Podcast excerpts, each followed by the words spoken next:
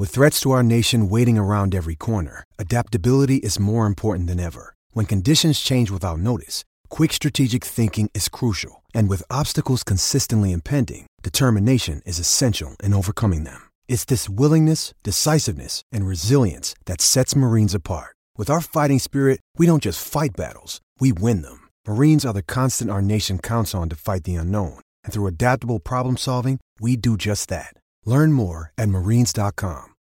When you need mealtime inspiration, it's worth shopping Kroger, where you'll find over 30,000 mouthwatering choices that excite your inner foodie. And no matter what tasty choice you make, you'll enjoy our everyday low prices, plus extra ways to save, like digital coupons worth over $600 each week. You can also save up to $1 off per gallon at the pump with fuel points. More savings and more inspiring flavors make shopping Kroger worth it every time. Kroger, fresh for everyone. Fuel restrictions apply. Lucky Land Casino asking people what's the weirdest place you've gotten lucky? Lucky? In line at the deli, I guess? Aha, in my dentist's office. More than once, actually. Do I have to say? Yes, you do. In the car before my kids' PTA meeting. Really? Yes. Excuse me, what's the weirdest place you've gotten lucky? I never win and tell. Well, there you have it. You can get lucky anywhere playing at LuckyLandSlots.com. Play for free right now. Are you feeling lucky? No purchase necessary. Void where prohibited by law. 18 plus. Terms and conditions apply. See website for details. It's never been easier to communicate with people, but it's never been harder to know which platform you're supposed to communicate on. Here's a simpler solution. With call, meet, and message all in one app, RingCentral makes communication easy. With all that connectivity in the palm of your hand, you can work from anywhere with anyone at any time and never miss a beat. Because when it comes to communication, simple is better. Learn more at ringcentral.com. RingCentral, simpler communications. Today. This is the MD's Fantasy Football Show with Dan Mater. Giving you the X's and O's of all things fantasy.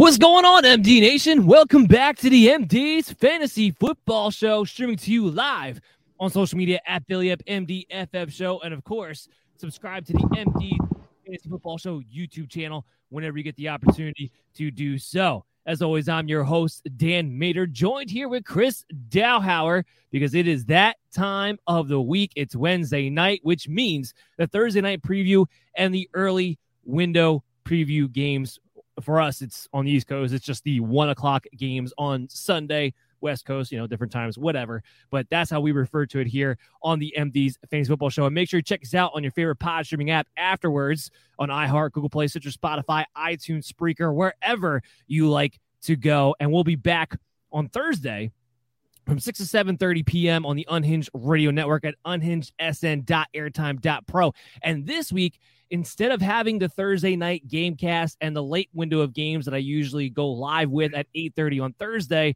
instead I'm actually going to be going live at our old time from 11 a.m. to 12:30 p.m. on Friday for that. So we'll be actually fully be able to recap the Thursday night football game and talk about the late windows this particular week. Just a special time for this week with a little schedule change. That's it. That's all. But we'll be there. And then of course, Chris, I mean, we're going to be back that night to talk about the MD's DFS contest, the lock bets of the week, and we'll be on a Radio Unhinged that day too from 7:30 again at unhingedsn.airtime.pro. Whew. All right, now that I got all that out of the way, Chris, how you doing tonight? I'm doing pretty well. I mean, it feels like football weather out there. I think we're getting close to the midpoint of the season. Got a lot of things kind of riding on the line here, and I'm excited to talk about some football, especially this upcoming week. Yeah, me too. Look, we got rid of week seven. We no longer have six teams on bye. We have two teams on bye. So now we're just mostly dealing with injuries. We have the Ravens on bye. The Raiders are on bye week this week. And I mentioned that first because one of my buy lows of the week, I think is going to be Josh Jacobs. And here's the reason why. The last couple of weeks before he had the chest injury this past game that knocked him out, and then the week before, Suddenly, under this new coaching staff, Josh Jacobs is allowed to catch the ball. He had five targets the week before. He was getting worked in on passing downs before he got knocked out again due to injury, which we don't expect him to miss any time for. They already said it's a minor injury. They think after the bye week he'll be completely fine. So we're expecting him to come back in week nine and be good to go. I think sky's the limit for Josh Jacobs if he's actually going to be involved in the passing game, even if Kenyon Drake has a role Jacobs is looking like somebody that I would like to buy low on. What do you think about that, Chris? Yeah, I mean, I do think Drake's going to have a role moving forward, but I can't disagree that his new coaching staff definitely utilizing the backfield more efficiently and allow these guys kind of to shine and do the better job out there. Um, I think that one of the things you want to keep in mind, though, with Josh Jacobs, is you said when you talk about buying low, I wouldn't give up too much because this guy does seem to get banged up every couple weeks. But I definitely agree with his opportunity. If you can get him on a cheap price, go for it. Yeah, 100%. I just want to throw that out there because, again, they're on the bye week, so we're not going to talk about them otherwise. And that was somebody who came to my mind today. I just, I made, I wanted to make sure I made a note of it to get it out to MD Nation. Hey, take, take this guy out. Buy low on him because I think you can for pennies on the dollar. So, because he still really hasn't had a great fantasy game yet, but his usage, I felt like is trending in a nice direction, even with that terrible offensive line. If he's going to get involved in the passing game, it doesn't matter. He has a touchdown potential and he'll have another extra floor that he hasn't had, frankly, under Jon Gruden and now might have under this new coaching staff moving forward. So just wanted to put that out there real quick. But we do got to hit this sounder before we dive into anything else. Breaking news Mark Ingram traded to the Saints. Now, not big fantasy wise. Here's what it does immediately Phillip Lindsay, I would expect to take on that Mark Ingram role as the main rusher. David Johnson to maintain in his role, aka Brandin Cooks is still the only buddy, the only person who has fantasy value on that team. Uh, and as far as Mark Ingram goes, look, they are dying without Tony Jones Jr. to find a guy to be, you know, a second back. While we love Alvin Kamara getting 30 touches a game, I don't think that's what Sean Payton really wants to do. Now you can look at this as one of two ways. Okay, maybe this means Alvin Kamara doesn't quite get the 20 carries a game that he was getting, but maybe he goes back down to the 12 and 15. But we have a full force moving forward. We've seen the last two weeks, and maybe this just concretes that idea that he's going to be back to being Alvin Kamara when it comes to the passing game. Chris, where are you at in this trade for both, you know, fantasy wise for Houston and for the Saints? Yeah, I don't think it hurts Alvin Kamara at all. I mean, I think this is basically an insurance policy in a lot of ways. Make sure they have somebody they can kind of bang between the tackles and kind of keep like the workload lighter on for Kamara. I agree with you. I think even if he gets his you know carries cut back slightly, it's not going to affect his game because he'll be still involved more in the passing game. I wonder if this isn't more than anything just the lack of weapons really for the Saints right now that they need to have kind of somebody they can move around the Swiss Army knife in Alvin Kamara, might be their second, if not best receiver right now. So I mean, I think what you're looking at right now is a guy, a team that's trying to find their identity offensively and add more playmakers. I think Ingram's is a guy that's kind of going to, you know, not going to come out there and steal 15, 20 carries or anything along those lines. So he's not a guy necessarily targeting to add, but I think doesn't hurt Alvin Kamara at all. Yeah, I, I tend to agree with you there. Look, until Michael Thomas comes back, I think the idea is that Alvin Kamara has to lead the way because otherwise they don't have a passing game. They just don't. The receivers, frankly, Marquez Callaway's been a disappointment. The receivers just frankly aren't good enough. I had to I have to make this quick comment. I just keep hearing over and over and over again from these my fellow fantasy industry experts out there talking about, well, Tre'Quan Smith is back. Take a look at him, pick him up. How many times do we have to go down this road? Tre'Quan Smith, whether he's the guy or not, and I don't even think he is necessarily. He's definitely not snap count wise, not next to Marquez Callaway, regardless. But how many times we have to go down this road of he does not produce, regardless if he's the number one by default? Yeah, I would 100% agree with that. Uh, we talked about on Belly, Up Fantasy Live on Tuesday evening this past Tuesday about that. They're very similar sentiment. I, I brought up Tre'Quan Smith specifically and really no for my eye test. Uh, Marquez Callaway looks good out there. The problem seems to be more that the volume. He's kind of being involved in the passing game enough, and Winston kind of still finding his rhythm. But they seem to be on the same page. Winston and Tre'Quan Smith are obviously not on the same page at all. I mean, they got into it on the sideline. Uh, Tre'Quan Smith got hit in the back of the helmet a couple times because he didn't turn around for routes. So I think what you're seeing right now, maybe with this trade, is Tre'Quan Smith is I think his days in New Orleans are numbered. I think this guy is never going to be something, and they've been trying to make him be special for a long time. And, you know, fantasy people always kind of talk about this guy. He's never stepped up any opportunity the last three years that he's had chances to kind of shine. He's done nothing. So Tre'Quan Smith to me is a nobody, and I wouldn't worry, worry about him. Yeah, I mean, while we're on the topic, I do think that Michael Thomas might actually help Marquez Callaway's fantasy value down the road because then he could just he be kind of that big play guy. He would be a boomer bust option, no doubt about it. But I think it might actually help him if and when. Well, I shouldn't say if when Michael Thomas comes back because I think we're only a couple weeks away from that happening.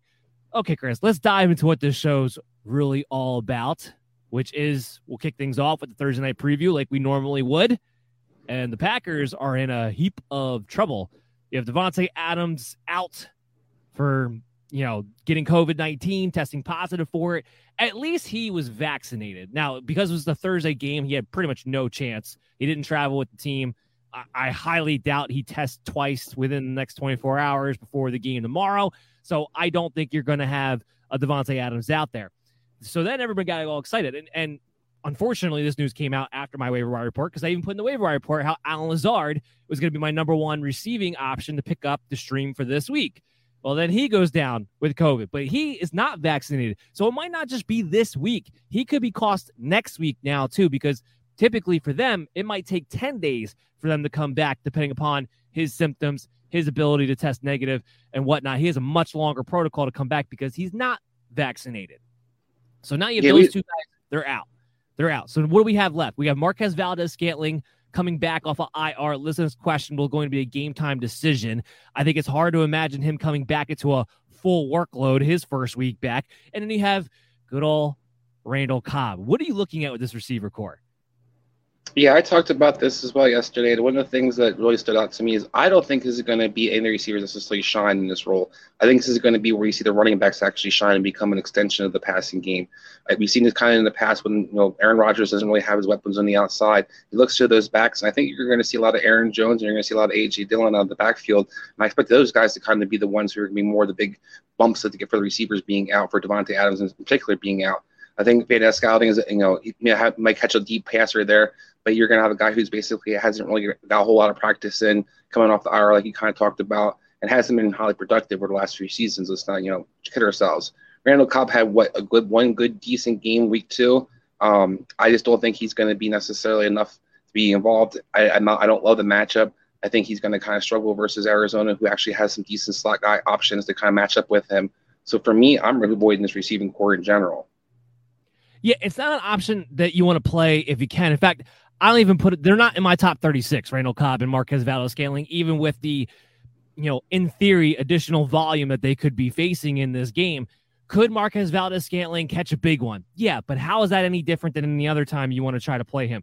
So that's kind of my thing with him. And then with Randall Cobb, I mean, he's not the Randall Cobb of old. There's a reason why they went out and traded for this guy, and he's been what not involved this season at all. E- even though Davante Adams the only guy they're throwing it to, they've been looking for a second option, and Randall Cobb still has been able to take the reins in that department this season. So I'm not excited by these options. I'm only playing them if I'm find myself in a desperate flex situation where you know you can say, well, well, they should at least some volume should be headed their way.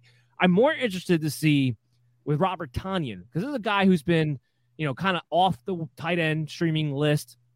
Last week, he kind of makes a, a, a reemerging appearance there. Five receptions. He had 64 yards, I believe it was, and a touchdown. Does he get more involved in this game, not just target wise, but because he maybe has a higher ceiling for a touchdown? Is he on your streaming list this week?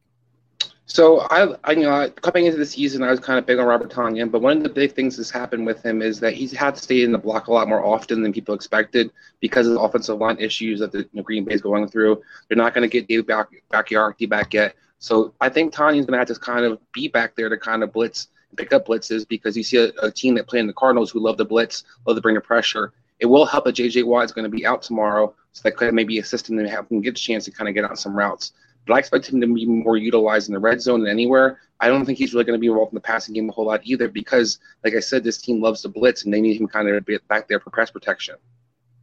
He makes my tight end 12 this week just because I do think of all the pass catchers, you know, not named Aaron Jones, we'll talk about him in a second. I think he's got the best chance for touchdowns. And when you're tight end getting a touchdown, maybe two, be utilized in the red zone, you're a top 12 guy. He does make my top 12 list. This is a guy who has the definite potential for that to happen in a game in which I think the Packers are going to have to come back from behind. So it's going to open up some other things as well as far as target compensation goes. Aaron Jones is my RB9 on the week. If nothing else, we know he's going to be involved in the passing game just because he's going to have to be, and he'll still be the leading rusher. He is an RB1. I wouldn't be surprised we saw AJ Dillon. They try to really use this running back group in general, gets a little extra volume. He maybe could be a sleeper flex, depending upon what you're. I don't want to do it if you have other options, but could be a sleeper flex. The one thing with the Arizona Cardinals is that JJ Watt is out, which, believe it or not, that has big ramifications for the running game, maybe even more so the passing game at this point in his career, where there should be some things open there for Aaron Jones, for AJ Dillon. Do you think sky's the limit for Aaron Jones? Is he going to be more of that back in RB1 that I have him ranked at and what he's kind of played at uh, the last few weeks? Yeah, I think he's got a chance to finish a top five back this week. I love the matchup. A lot of people talk about the Cardinals defense. They not have they haven't really a lot of numbers versus the run, but they haven't really faced a lot of offenses that can run the ball that well either. Um, so th- I think this is going to be a situation like I talked about earlier, where their running backs are going to be heavily involved in this game. I think Aaron Jones is going to be involved not only in rushing attack, but definitely in the passing game. I wouldn't be surprised if you see a lot of him and Dillon out there at the same time. So I think this is going to be an opportunity for Aaron Jones really to shine this week. Last but not least, of course, is Aaron Rodgers. He does make my top 12. He's my QB 11, so he is a low end QB one. Look, with or without Davante Adams, he hasn't really been all that impressive fantasy wise this season. But going up against the Cardinals, even a slow pace team is going to have to quicken their pace a little bit just because they're going to have the ball a little bit more often because the Cardinals will force you to. So, because of that, and because Rodgers is so great that even without a Davante Adams, he can find a way to have a solid low end QB1 performance. If he's been your quarterback, I'm not going to come off of him for a different option. Yeah, I, I tend to agree with you.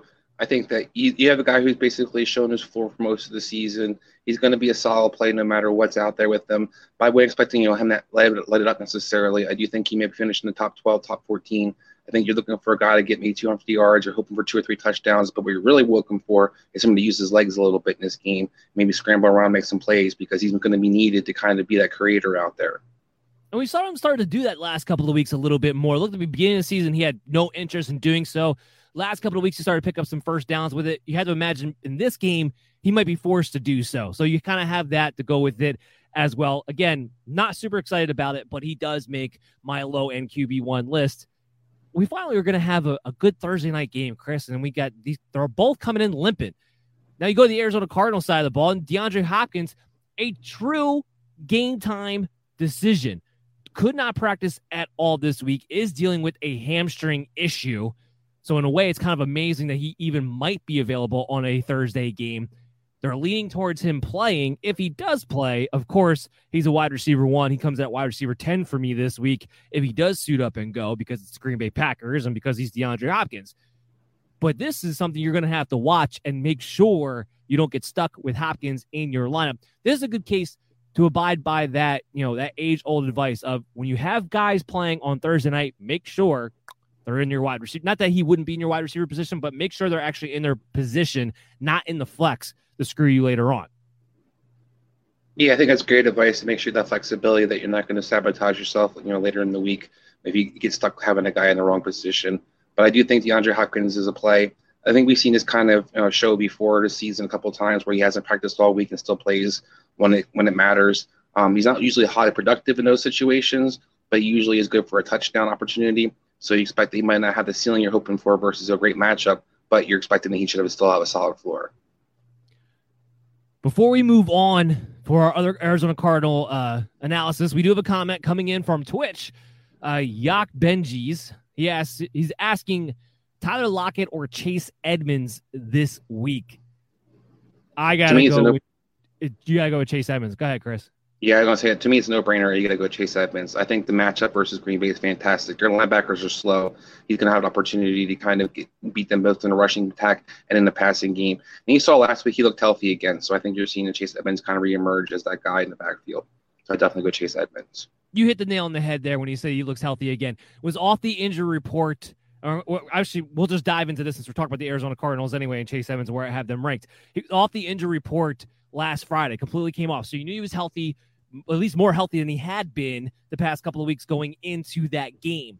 And what and what should have been a James Conner uh, game script.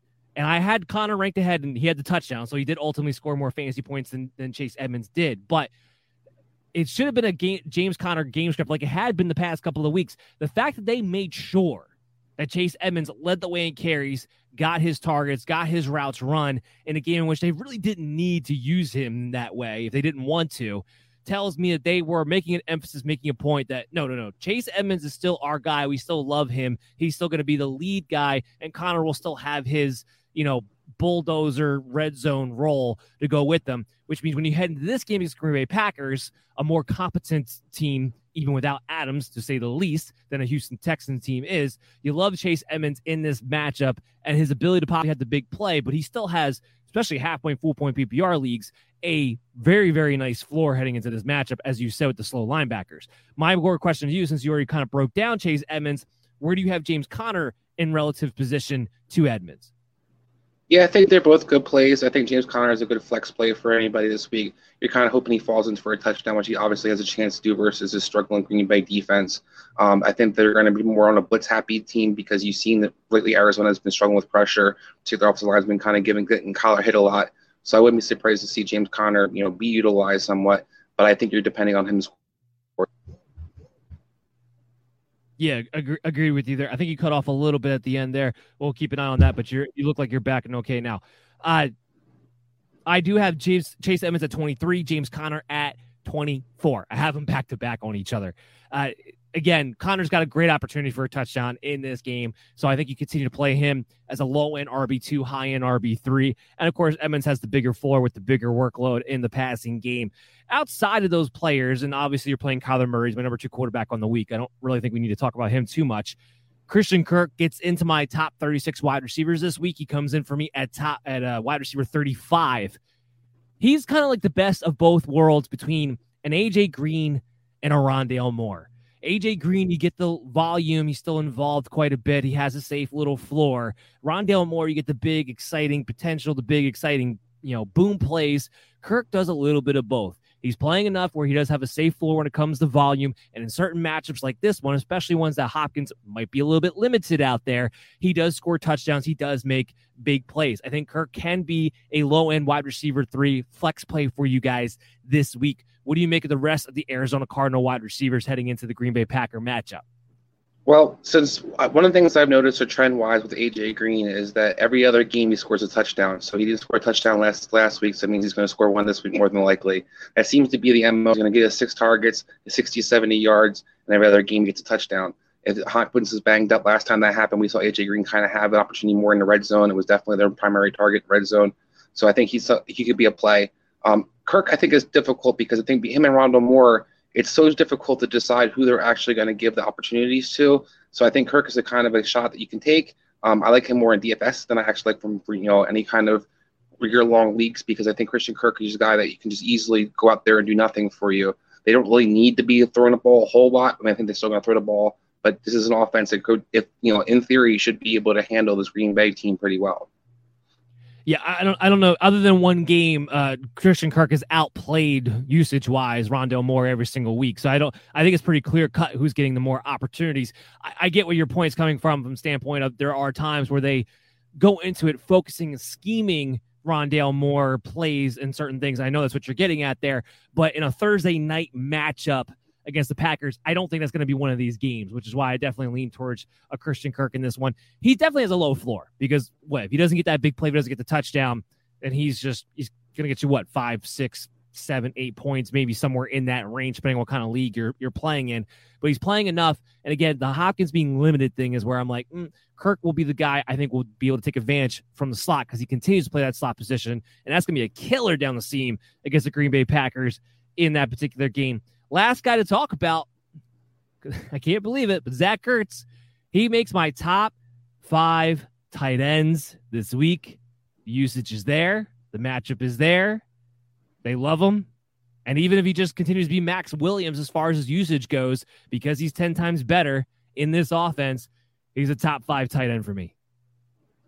Yeah, I don't know if I'm that, that high on him, but I do think Zach Ertz is part of the reason why I have questions about Christian Kirk's floor and his opportunity because I think Zach Ertz kind of start is some guy that you're seeing being utilized more in the middle of the field. He did right away become a, a major target in his offense. Uh, Green Bay has struggled versus tight ends all season long. So I think this is an opportunity for this guy. You know, he's still slow as molasses out there. Still isn't.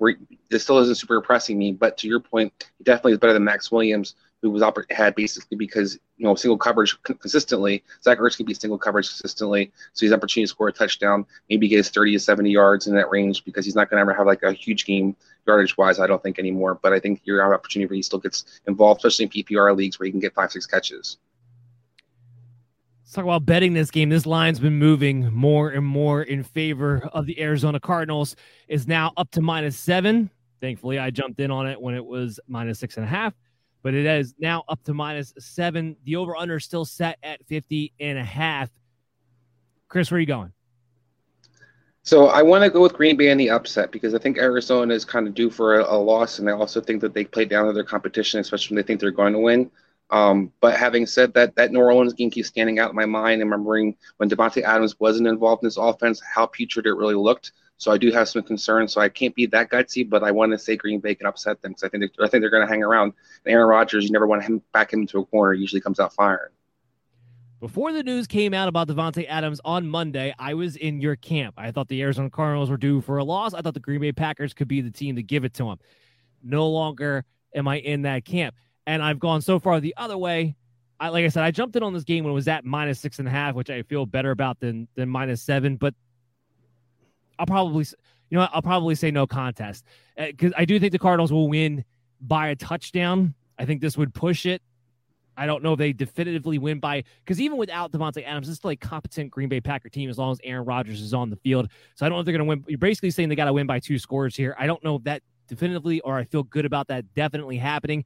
I think it the odds are more in the favor of the Cardinals that it should because to your point, Lucky Land Casino asking people what's the weirdest place you've gotten lucky? Lucky? In line at the deli, I guess? Aha, in my dentist's office. More than once, actually. Do I have to say? Yes, you do. In the car before my kids' PTA meeting. Really? Yes. Excuse me, what's the weirdest place you've gotten lucky? I never win and tell. Well, there you have it. You can get lucky anywhere playing at LuckyLandSlots.com. Play for free right now. Are you feeling lucky? No purchase necessary. Void where prohibited by law. 18 plus. Terms and conditions apply. See website for details. Hi, I'm Grace, and I'm an indie vet. I'm also home from work at 6 and already transformed into a princess. Mommy, put on your crown. That's because I've got complete control of my schedule, plenty of shifts that fit my life, and a team like no other. It's a whole new way to vet. Indie vets. When Adams isn't involved, we saw that twice. It wasn't just a Saints game. It was a few weeks ago, too, when Adams didn't put up a big gaudy stat line. Because of the way this offense is being conducted right now, when Adams is not involved, it's not very effective. So that that's where it becomes an issue where your strength may not be as strong as it needs to be because that weakness of the defense, to your point, I think the Cardinals often should handle it quite easily. So I would lean towards the Cardinals at minus seven, but I would say ultimately no contest given the situation of the Thursday night game and the fact that the Packers can keep this, I believe, within uh, within two scores, which is essentially what you'd have to do there. So I'm probably not going to bet on this game. So let's dive in now to our first Sunday matchup, Chris. Let's talk about the Carolina Panthers and the Atlanta Falcons. Ooh, I know. So exciting. This crappy NFC South matchup.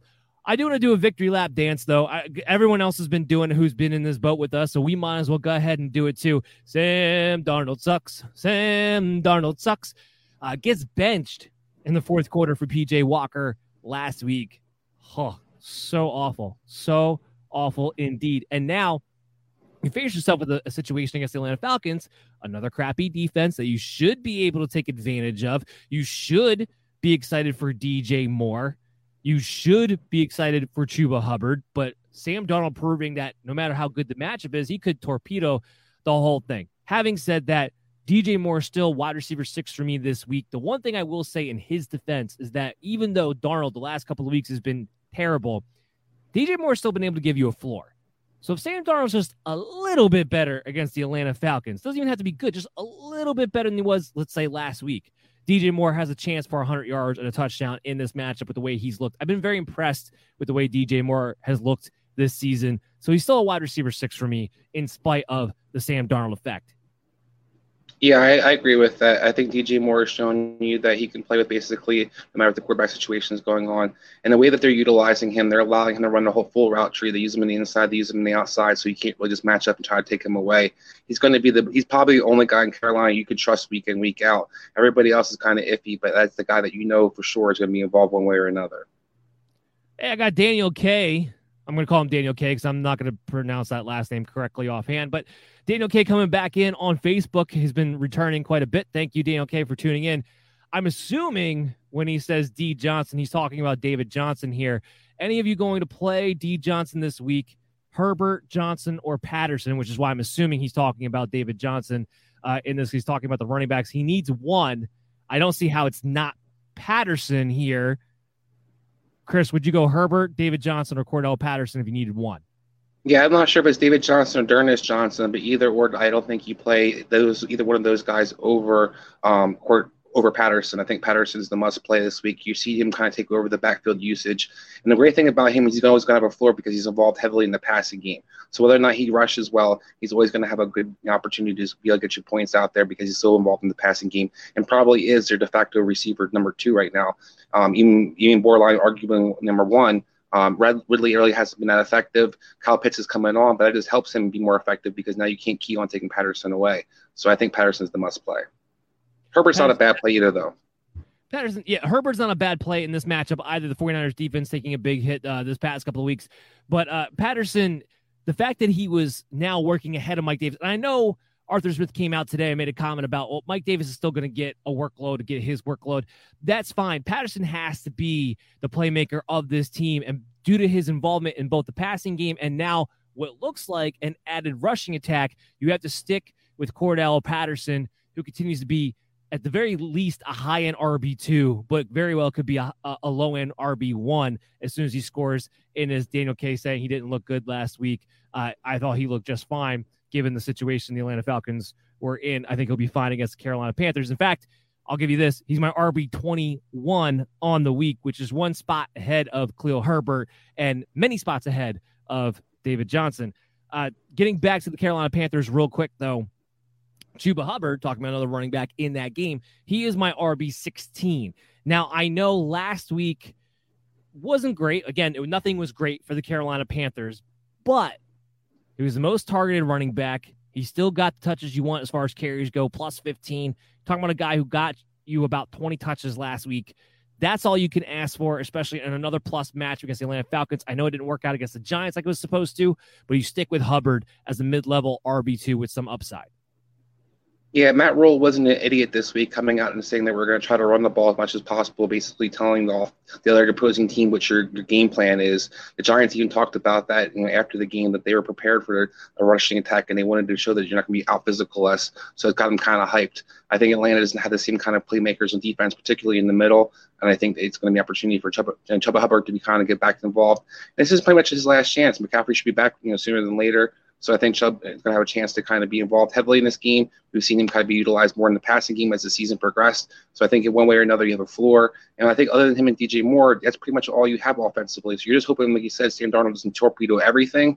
But if he does just decently and Darnold gets back to running the ball a little bit more, I think Hubbard's just been just fine and keep Robbie Anderson on your waiver wire. That's the only thing we really have to say about that. Go to the Atlanta Falcons side. We talked about Cordarrelle Patterson. Calvin Ridley comes in at wide receiver 17. For me, a mid level wide receiver, too.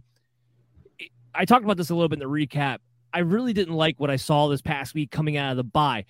I was hopeful for Calvin Ridley because Matt Ryan was starting to throw the ball a little bit more down the field than he had the first couple of weeks. I was like, all right, let's get him targeted past line of scrimmage. But what wound up happening this week was Kyle Pitts played the Julio Jones role, and Calvin Ridley still operated within five to 10 yards of the line of scrimmage. He happened to get a touchdown, which saved his fantasy day. And against this match, the Carolina Panthers have been good against wide receivers. There's there's no other way around it. Even without Jaycee Horn, they've been good against wide receivers. And now Stephon Gilmore should be playing in this game this week. We'll see what happens. They do do a good job of moving Calvin Ridley around, so I don't think he'll get shadowed. But you were pretty much playing him as a mid-level wide receiver too, based on the volume that he has. Does he have the talent to turn this thing around? Yes, but I don't think he's going to be the wide receiver one people are hoping he was going to be at any point this season, unless something actually changes with Matt Ryan and the play calling. Yeah, I mean, I think it brings up some, some concerns with him in regards of can Arthur Smith's offense feature more than one player? It seems like you know Pitts is the new guy that kind of they're, they're featuring and utilizing, particularly down the field. Calvin Ridley's been a glorified Cole, Beasley out there, I mean, basically this season. He's averaging under 10 yards per carry, I mean, per reception. Hasn't gone down the field. You don't see that explosiveness or that gliding ability. Hasn't been featured in the red zone like he had been the last couple of years. So I definitely think there's a guy that you can still kind of start as a receiver, maybe three or flex option, but you're not looking for the ceiling that you would hope for in this matchup. It doesn't make sense, but Calvin really wouldn't be the first player to suffer the consequences of a coaching staff not making sense, unfortunately. Kyle Pitts does, does come in at my tight end too because he's not a tight end. He's a wide receiver, but he gets to play at tight end, so he gets to be a cheat code and just and gets to be a tight end too as a result. Like you said, getting featured right now very heavily in that offense and just has really tremendous upside. Really love his usage really this, this entire time. Yeah, I, think he's a good play. Uh, we, like I said, I feel like this right now. Arthur Smith's basically able to utilize Patterson and one other guy. So right now it seems to be Pitts, and that's be the trend is kind of moving that way. Last couple of games have been over 100 yards. He's starting to be actually be able, like I said, attack down the field more often. Matt Ryan seems more comfortable with him, and he's going to have a chance to be heavily involved in this game because we don't think either team's going to pull each other out. It's going to be probably a close game throughout. Yeah, it will be a neutral game script, which should be good for the teams. Possibly a shootout, but uh, know, maybe if Sam Darnold was better, it definitely would be. As far as betting this game, I can already tell you it's going to be a no contest for me, but minus three for Atlanta at home, over under set at 46. Anything about that intrigue you, Chris? The over under perhaps 46? Uh, or maybe you like Atlanta to, to cover the minus three? Yeah, I think this is a pick 'em game in my mind. I don't know how this game's going to unfold. I mean, in theory, like you said, it could be a shootout, but both offenses have really struggled at times this season. And I think that you have a defense in Carolina that was much better than it showed last week versus the Giants, and that front four can definitely give Matt Ryan some issues. I think this is going to be a lower scoring game overall, so I think I'm not really touching this game if I can avoid doing so. Yeah, I'd say I'd say no contest overall myself. Let's dive into an AFC East matchup that should have been on paper. Looking forward to it. Was going to be a hell of a lot better matchup than what it's going to be. The second time they're going to see each other, so it'll be done after this season. But we talk about the Miami Dolphins and the Buffalo Bills. Now, the Dolphins are healthier on defense. We saw that last week. Played a little bit better. Xavier Howard, Byron Jones are back. We have Malcolm Brown gone. Now, look, I, I feel bad for the guy. I don't ever want anybody to get injured. But the fact that now, by default, the Dolphins offensive coordinators have to utilize Gaskin and Salvon Ahmed to some degree, but it's consolidated. There's no way around it. There's no reason why Myles Gaskin shouldn't be the leader in that backfield as far as touches go. Maybe not carries, but overall touches. And it's a match in which they need to use him in the passing game. Now, because it's the number one defense, I still don't have him ranked very high. I still have him ranked actually at RB 29. But I feel more confident. I've had him ranked in this range the last couple of weeks, but I feel way more confident in him being ranked at RB 29 this week that I have had him in the same range the past couple of weeks because now I know the touches have to be in store for him.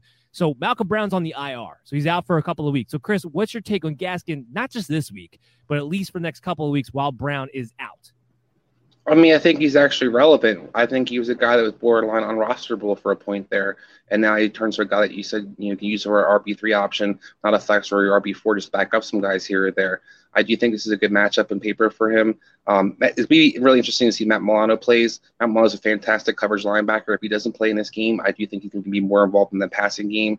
And that I, you know, we we realize the Dolphins don't like to run the ball, so I'm not really betting on that necessarily. But I do think that the weapons are still kind of banged up. Parker may or may not play still. Gesicki's may, or, you know, there's not other threat really out there. So I think you're going to have to see this guy be involved one way or another, unless they're just basically trying to, you know, not use anybody. But I think we saw before when they only had two running back options, it seems to be guys can can actually be productive.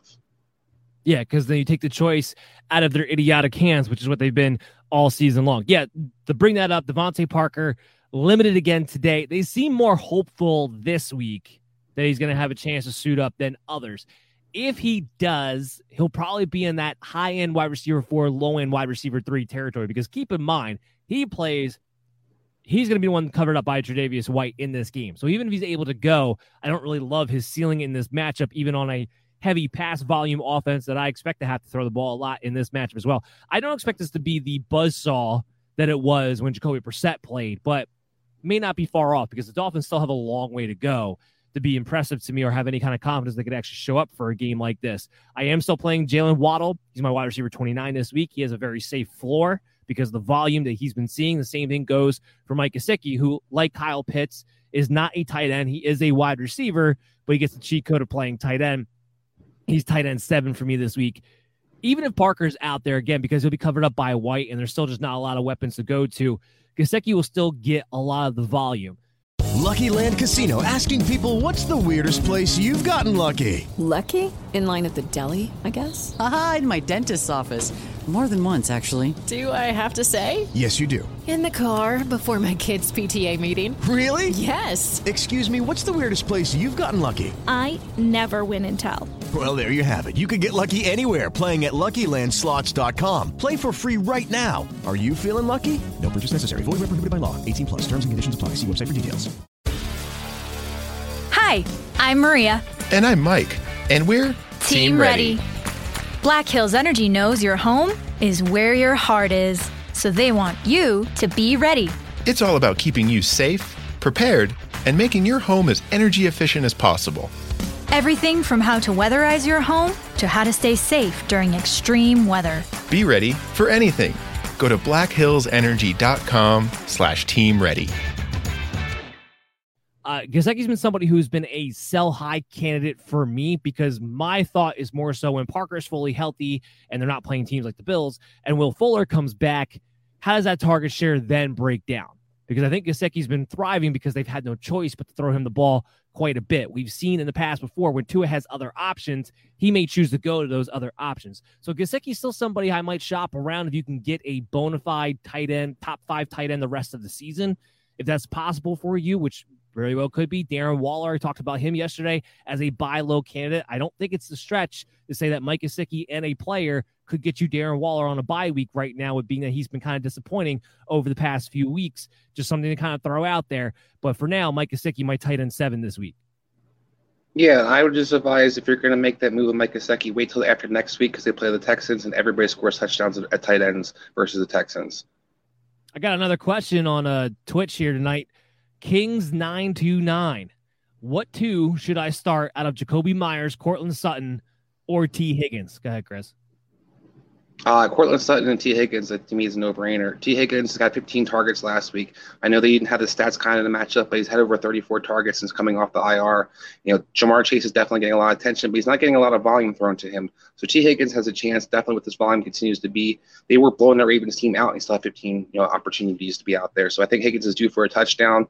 And then Courtland Sutton, a lot of people are worried about, you know, what's Jerry Jeudy going to do? How's that going to affect this offense? I'm not particularly worried about that. I think Courtland Sutton is going to continue to be who he is, and Jerry Jeudy might actually just help him it might take some pressure off of him and allow him to kind of be, face a lot more one-on-one coverage. He looks healthy to me. Teddy Bridgewater loves to throw to guys, and don't forget Teddy Bridgewater.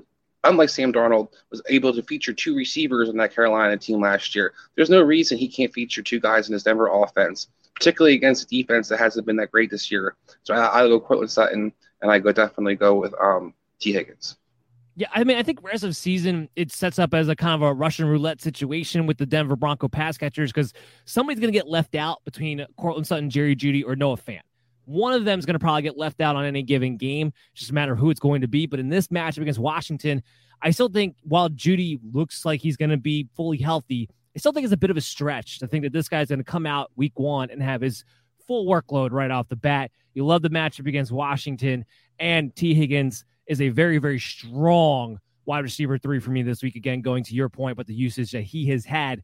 The one thing you have to remember about Jakobi Meyers, while the volume is there, he's got no chance to score a touchdown and very, very rarely over ever goes over 100 yards. Two things very much within the range of outcomes of a Courtland Sutton and a Tee Higgins. You know, I'll have one more thing. That Chargers defense hasn't given up a lot to these receivers this whole entire season. They're going to get Chris Harris more than likely back healthy, so he, he plays more in the slot. So I don't think Meyers really has the upside you're looking for this week at all. Moving to the Buffalo Bills, there's not a lot to talk about as far as, you know, Josh Allen's my QB1. Stefon Diggs is a wide receiver five for me. Uh, the volume has been heading in the correct direction over the past couple of weeks before the bye. I expect that to continue. Emmanuel Sanders is wide receiver 27, wide receiver three. I think he's pretty much that volume.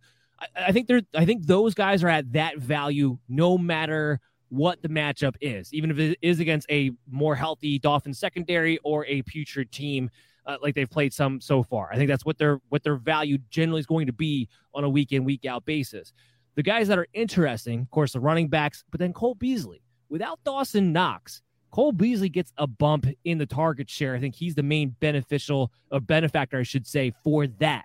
So he comes in at wide receiver 40 for me. Still not high up there, but I wouldn't mind, especially in full point PPR, playing Cole Beasley in a flex spot. Yeah, I think Cole Beasley has some opportunity to have some production. Talk about Dawson Knox, you know, being out, him being more involved. I also think that for me, I think Emmanuel Sanders is actually going to be more involved. He's been kind of just a deep threat guy for them, but you see him and Josh Allen do have a connection. They do like to go to Manuel Sanders. They seem to scheme a lot for him. That's why you know Diggs isn't having the great games he's necessarily had. You expect out of him this season for the most part.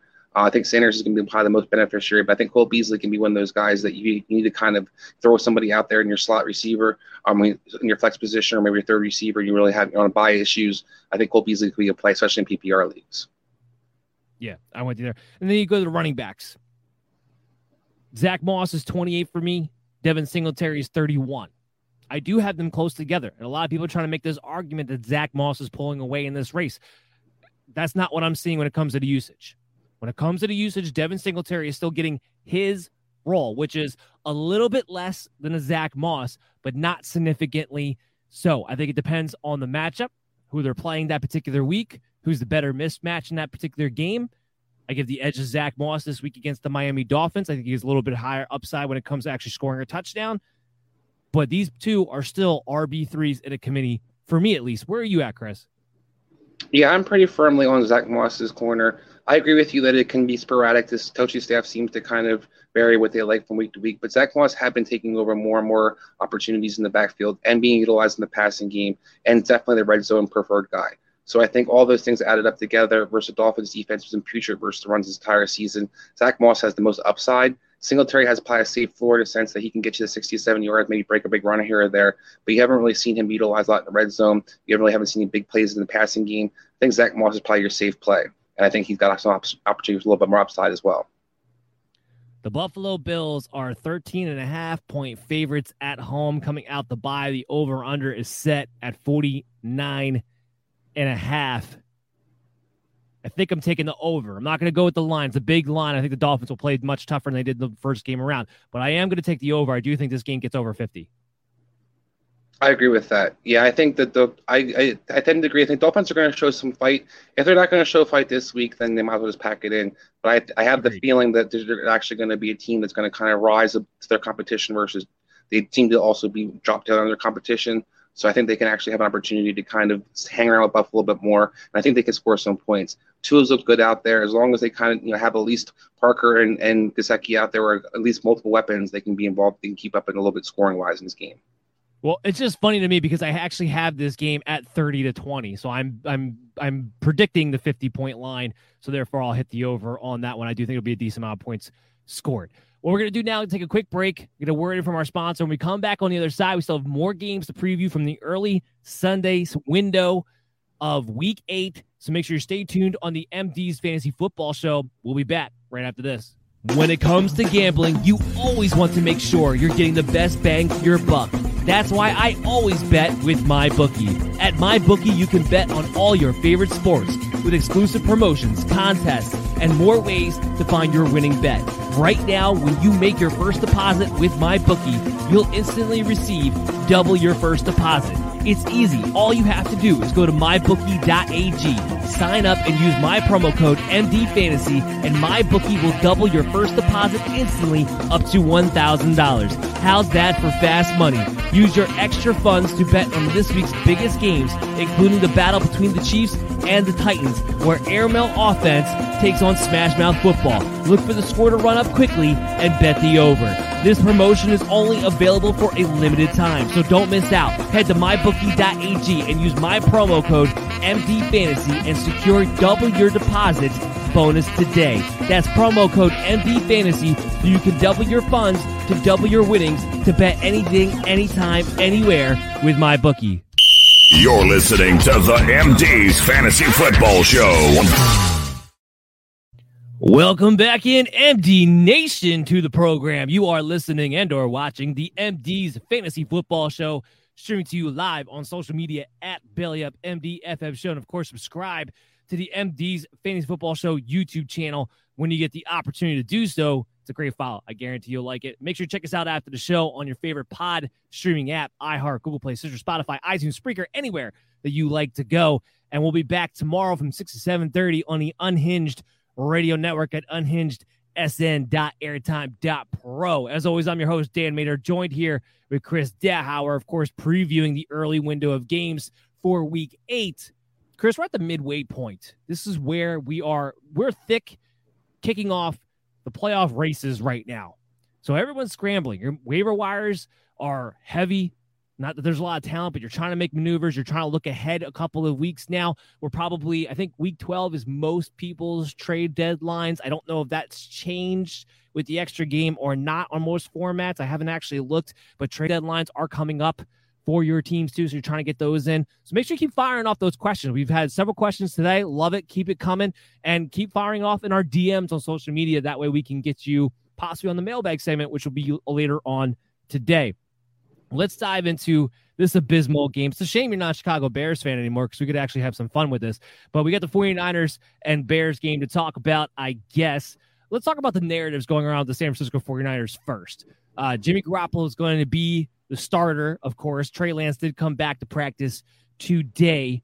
Uh, Shanahan sounding less and less confident on how much he wants to keep starting Jimmy G because, you know, he follows that game up on Sunday night with, I guess it'll be Jimmy G. That's a real that's a real vote of confidence right there. Look, the offense has been putrid. They're 18, 18 points. They've been, they've had trouble scoring over 20 points ever since week one, essentially, and now they're two and four. So I talked about this during a recap show. I'd like to see if you agree or not. Elijah Mitchell and Deebo Samuel, which Deebo Samuel, by the way, didn't practice today because of calf injury, expected to play, but watch that with his history. But assuming he's healthy, Deebo Samuel and Elijah Mitchell are both sell high candidates for me because now, if I'm reading the tea leaves, it looks to me like it's sooner rather than later that Trey Lance does take over and wind up being the starter, whether Jimmy G's hurt or not. If that happens, I don't want anything to do with this passing attack offense watching Trey Lance throw a football right now. And with Elijah Mitchell, his problem is that Lance was is going to run a ton as they build this pistol RPO offense. He showed that first game. He wants it all for himself either way, even if he hands it off to Elijah Mitchell a few times, his carries will still be cut down. His red zones tar, uh, uh, opportunities couldn't find the word there opportunities will be cut down, and we still have Jeff Wilson Jr. who may be making a return come November. That Jeff Wilson has the history of having Shanahan's trust. I think he'll probably have a role when he comes back. So you mix all that in. I'm looking at Deebo. I'm looking at Elijah Mitchell. And while they still have really good value, I'm trying to sell high on these guys. Yeah, I totally agree with you. Um, I think that one of the things that you saw Elijah Mitchell particularly was when Trey Lance did play. He's not he's not getting the red zone opportunity you talked about or the opportunity to get a lot of carries. And that's going to kill him because he's not involved in the passing game. He's not a guy they play out on third downs. They seem to have a role where it's going to be JaMycal Hasty. Going to be Hasty when they talk about when Wilson Jr. comes back in maybe a month or so. But overall, don't forget George Kittle's also going to be coming back into this equation next week. So you have a lot of different guys who can kind of vulture off each other. And if Trey Lance is going to be the quarterback, I just don't think he can spread the ball around and keep beat these any of these guys consistently. And this team's barely scoring two touchdowns a game, so that's where you have you're kind of definitely sell high kind of candidates because with Mitchell's not going to have opportunity in the red zone, he gets you 80 yards. So what? 70 yards? It's not going to be enough to really win a lot of leagues for you or a lot of games for you because he's not scoring in the red zone, not getting his big play touchdowns for you. Mary redeemed a $50,000 cash prize playing Chumba Casino this year. I was only playing for fun, so winning this was a dream come true. Chumba Casino is America's number one social casino experience. It's serious fun. With over 80 casino style games to choose from, you too could win life changing amounts of cash. Be like Mary. Log on to chumbacasino.com and give them a whirl. That's chumbacasino.com. No purchase necessary, void, or prohibited by law. 18 plus. Terms and conditions apply. See website for details. The voice in the preceding commercial was not the actual voice of a winner. Hi, I'm Maria. And I'm Mike. And we're Team, Team ready. ready. Black Hills Energy knows your home is where your heart is, so they want you to be ready. It's all about keeping you safe, prepared, and making your home as energy efficient as possible. Everything from how to weatherize your home to how to stay safe during extreme weather. Be ready for anything. Go to blackhillsenergy.com slash team ready. And not getting worked in in the passing game because that seems to be all JaMycal Hasty's role. On top of it, Elijah Mitchell's not allowed to uh, work there, apparently. Uh, yeah, so that's kind of where I'm at as far as long term goes. You hit on the nose. You know, George Kittle is going to be back next week. So that's good news for the people who've been holding on to him, waiting for your tight end to come back.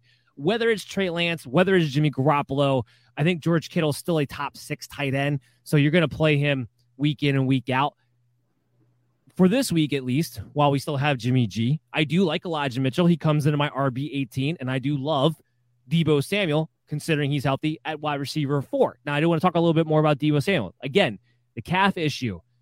They don't seem to have a lot of concern about it. Shanahan came out right away and says he's still pretty optimistic that Deebo is going to be able to play this week, but he has that history of this calf injury, this soft tissue injury flaring up on him time in and time out if you have the ability to do so now i'm not going to spend a ton of resources i'm not going to you know just drop anybody but if you have the roster flexibility to do so brandon aiyuk becomes an interesting stash because believe it or not as a wide receiver he's a handcuff if Deebo's out by default, he has to be the number one guy. He has to take on that role, whether Shanahan wants him to or not. Okay, so that in that sense, as a handcuff, he has some value. So I would stash Aiyuk the wait and see exactly where Deebo Samuel really is with this injury. Yeah, I think you definitely have to have some, you know, roster flexibility to do that move. I do think it's something you can kind of watch game day if you can make a quick ad. Um, you know, I agree with you that if he's is Deebo Samuel was to be out for any kind of particular reason, Brandon Aiyuk would naturally step into that role, and he does a lot of same things. But obviously, when Deebo's out there, it seems the entire offense runs through him. There's no involvement for anybody else. And Kyle Shanahan just basically hates his draft picks. So I don't know if anybody's ever going to get to play that if you're a draft pick, you know, in the top four rounds for this team, because it basically Kyle Shanahan, you go Kyle Shanahan's doghouse immediately. Yeah, I'm not going to rehash all that because I, I, I already went through that on the the Sunday night Monday night pre, uh, recaps and the waiver wire report on Tuesday morning where I went on a whole rant about Shanahan and his draft picks and the 49ers from a fantasy standpoint. We'll flip, we'll flip things over to Chicago. Whew, it is brutal. Justin Fields is not looking. It's not all his fault, but he he does not look good. A lot of YOLOs, a lot of throwing blind deep balls for absolutely no reason at all. The only fantasy worthy player on the Chicago Bears is Khalil Herbert. That's it. That's all. He's RB twenty for me this week. I like him. Or I'm excuse he's RB twenty two this week. Excuse me, this week. So he's a low end RB two. I do like the match against San Francisco 49ers. The rush, the run game has been strong. Even against Tampa Bay, he still ran for 100 yards. And the 49ers are banged up on the interior of that defensive line right now. So they're not the run stopping defense that they used to be. So I do like Herbert as a very safe RB2 play here. But the reason why I have him at 22 and not, let's say, I don't know, 16, 15 as a mid level RB2, everyone's making a big deal about the usage that Damien Williams saw. I'm scratching my head. I'm still trying to figure out what people were expecting when a guy who did not practice at all because it's the COVID. Remember, it wasn't like he got designated from IR to return and was in the pra- in the building practice and then got activated on Saturday. No, no, no, no. This was COVID. He wasn't allowed in the facility. He didn't practice that week. He got activated on Saturday to, you know, be a depth piece on Sunday, but he was never going to be involved in any capacity. I still believe Damien Williams is the more involved pass catcher if both guys are healthy and actually part of the game plan like they will be this week. So that's why I have Herbert with a little bit of a lower floor than I normally would in this matchup, but still a very strong RB2 play for me. And I'm still not playing Damien Williams if you can at all help it, but adjust your expectations on what that workload really is. Yeah, I actually have him you know, a little bit lower. I think he's made a flex play because of Damien Williams. I totally agree with you. People seem to misread uh, the tea leaves last week where they thought Damien Williams was going to come out there and resume back his role. That was never going to happen. You got to realize these teams made their game plans early in the week. There was no game plan for Damien Williams being involved in, this, in that game. With no practice on top of it, they weren't going to sit there and just throw him out there just to throw him out there. I think Khalil Herbert hasn't, you know, struggled at all and, and looked good, but I would expect him to be less necessarily the workhorse moving forward. Even David Montgomery, who is a true workhorse, wasn't allowed to be a workhorse for this offense completely. So I, expect that you're going to be right, that you're going to see them kind of vulture each other's touches, that Damien Williams will be back kind of out there more involved. And um, I, I had to agree with you. I also have to say something about you know, the Bears offense in general. A lot of people were clamoring that Justin Fields had to play immediately. And I'm not a big Matt Nagy fan, and I don't defend him very often, but maybe he wasn't wrong on this one because that guy does not look ready to play quarterback in the NFL. I was really hopeful that Trey Lance was going to play because either is he, it's going to be a glorified rugby game if that would have happened. And I would have been kind of excited to see how who could score more field goals in that game. No, stop wishing ill more ill on my team. It's bad enough as it is. Uh, and just a quick mention: you're not playing Darnell Mooney. You're not playing Allen Robinson if you can at all help it. Uh, getting to the game, the actual betting of this game, I did place a wager. Now, it was at minus three and a half earlier. This line has now moved to minus four for the San Francisco 49ers on the road. I did place a wager on the 49ers covering the spread. I would I would still do it here at minus four because the Chicago Bears have been just that inept on offense. I do think the 49ers will cover here because if they don't, I think everyone's head's going to be on fire too, also as a result of that no Khalil Mack in this game goes a long way in this kind of prediction as well. The over under, the over under is 40. I can't remember the last time I've seen that low an over under. Uh, and you know what? I ain't touching it because it's probably right. But I'm going to stick with San Francisco minus four in this game. Where are you at? Yeah, so the game's not in San Francisco, so obviously they should be within the game because they can't win well, at yeah, home. that's the other key too. Um, and then on Chicago, I think the 49ers are still a more talented team overall from top to bottom. So I agree with you. I think 49ers aren't going to lose by more than four points, and I wouldn't be surprised if they win this game. Uh, I think they have actually more of a cohesive offense. They have more of a plan of what they're trying to do. Are favored minus four. Oh, 49ers are favored by yes. minus four. Okay, yeah. Yeah, I, I, go with that because I think that's a good I think that's a good spread. I think the 49ers are going to win this game. I think that you have more talent top to the bottom on the 49ers. If anything, I'm going to bet on this game. It might though be is the under because I wouldn't be surprised if neither team gets to that 20 mark either, and it's like 17, 16 yeah, I, I, can't argue with you. I can't argue with you on that on that one. But that's a good point. San Francisco is not at home. They are, for whatever reason, a much better road team, no doubt about it. So you can actually have a safe bet there with them against Chicago in this matchup.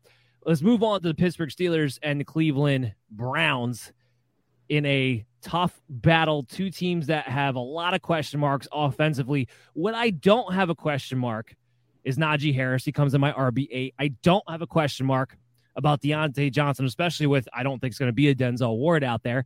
So he's got he comes in at wide receiver 12 for me. And Chase Claypool, limited today at practice. I think he will be okay for the game.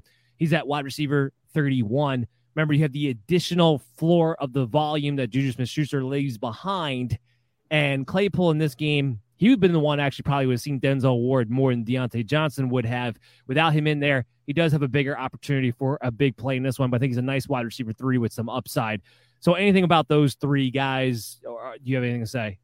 I definitely agree with you. I mean, this Cleveland defense has a decent front four, but their secondary is definitely overachieved. Whether Ward was out there or not this entire season is definitely exploitable. So I think all three of those guys are great plays this week. The only thing I, I, will say is that just moving forward, Pat Freiermuth, if he continues to play more and more, will probably sneak into my top 16 of tight ends. So he'll be a streaming option at some point with his current trend of usage, but I'm still not quite there on him yet. Just something to keep your eye on.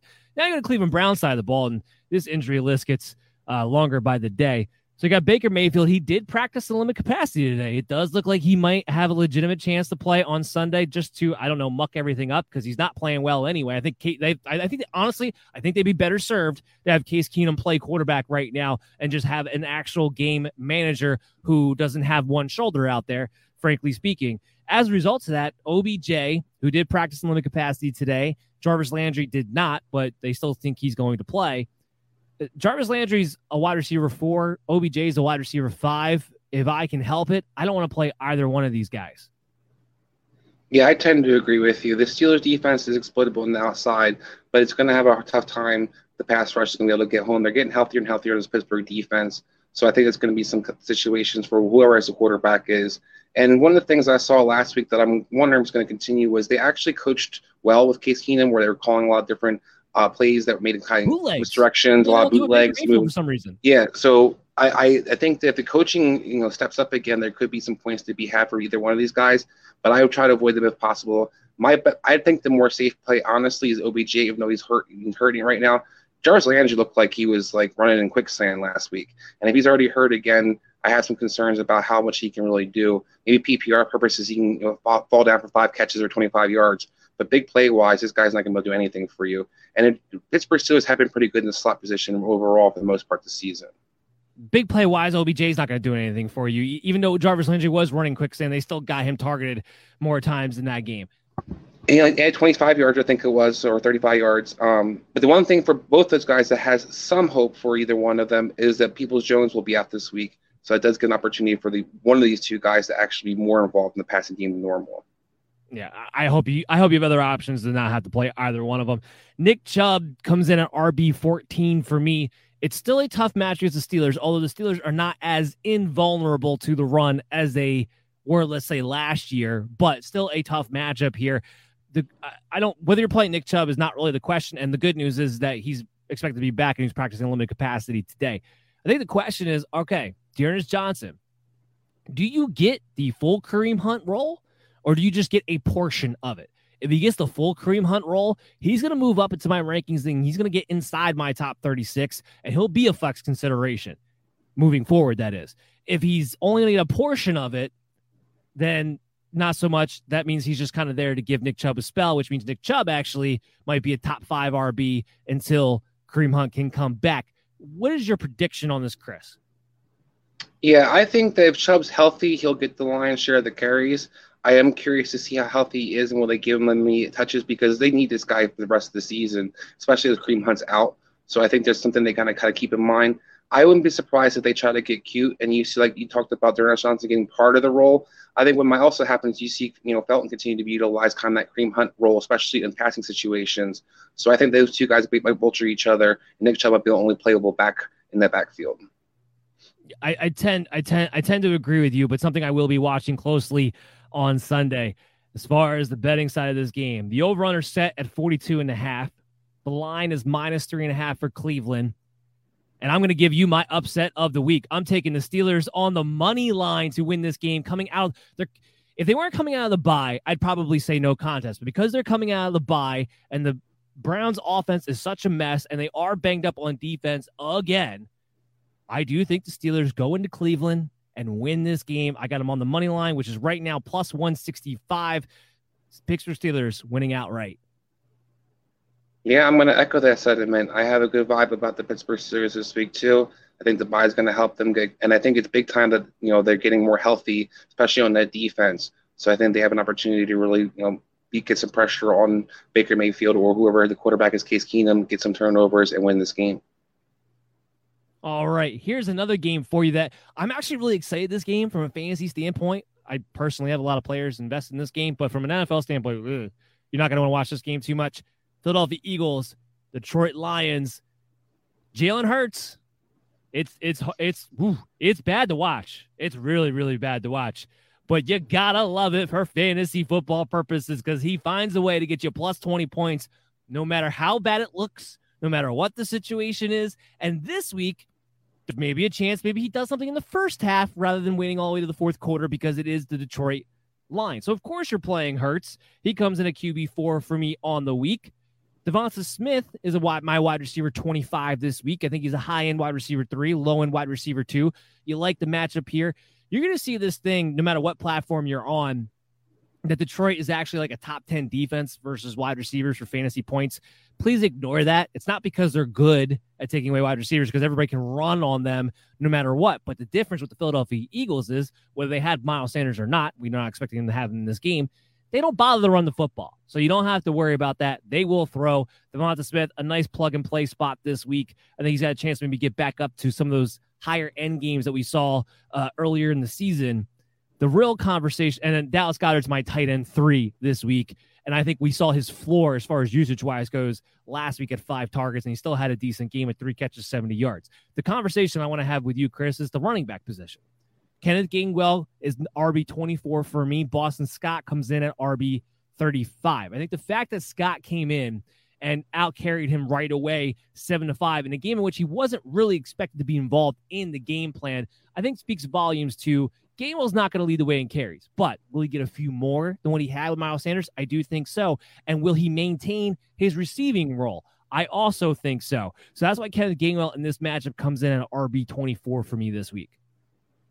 So I think the backfield was touchable until they decided they're also going to activate Jordan Howard in the situation.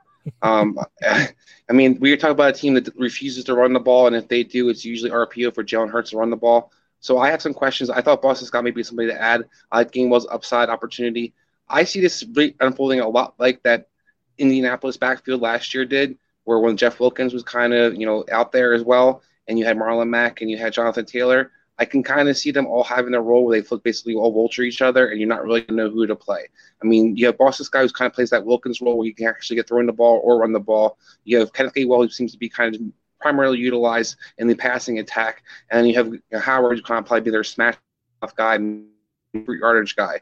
So I think all three of those guys, because they're all going to be active, and a team that doesn't run the ball other than with their quarterback, it's a great matchup on paper. I just wouldn't want to touch any of these guys. I would have until they decided to you know, throw another monkey, monkey wrench into the situation with Jordan Howard.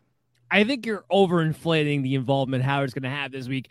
I, I, think there's a chance. If he gets five carries, they'd be one third of the touches, man. Do you understand how much this team does not run the ball? Uh, look, that part don't disagree with. Don't disagree. Five with. five carries could be like. He's be not like, involved in the passing game at all, which is again No, why I go no, back to. Kenneth Gainwell. I think Kenneth Gainwell will have a larger receiving role with Miles Sanders out of the way because I think they'll just game plan to throw the ball more to the running back, more um, specifically Kenneth Gainwell in the situation, which is that's the main reason I have an RB twenty four. I don't have an RB twenty four because I have him getting ten or more carries. I have him getting eight carries in this game. I don't have him getting a bunch of carries. Uh, but Jordan Howard again in his like I could see him maybe being involved in the goal line if they get inside the one. Outside of that, I don't think Jordan Howard's involved at all in this game. So I'd be shocked if he had more than two carries in this game to go to your five carry concern there, take away a third of the carries. Uh, nonetheless, definitely had a problem there with Philadelphia.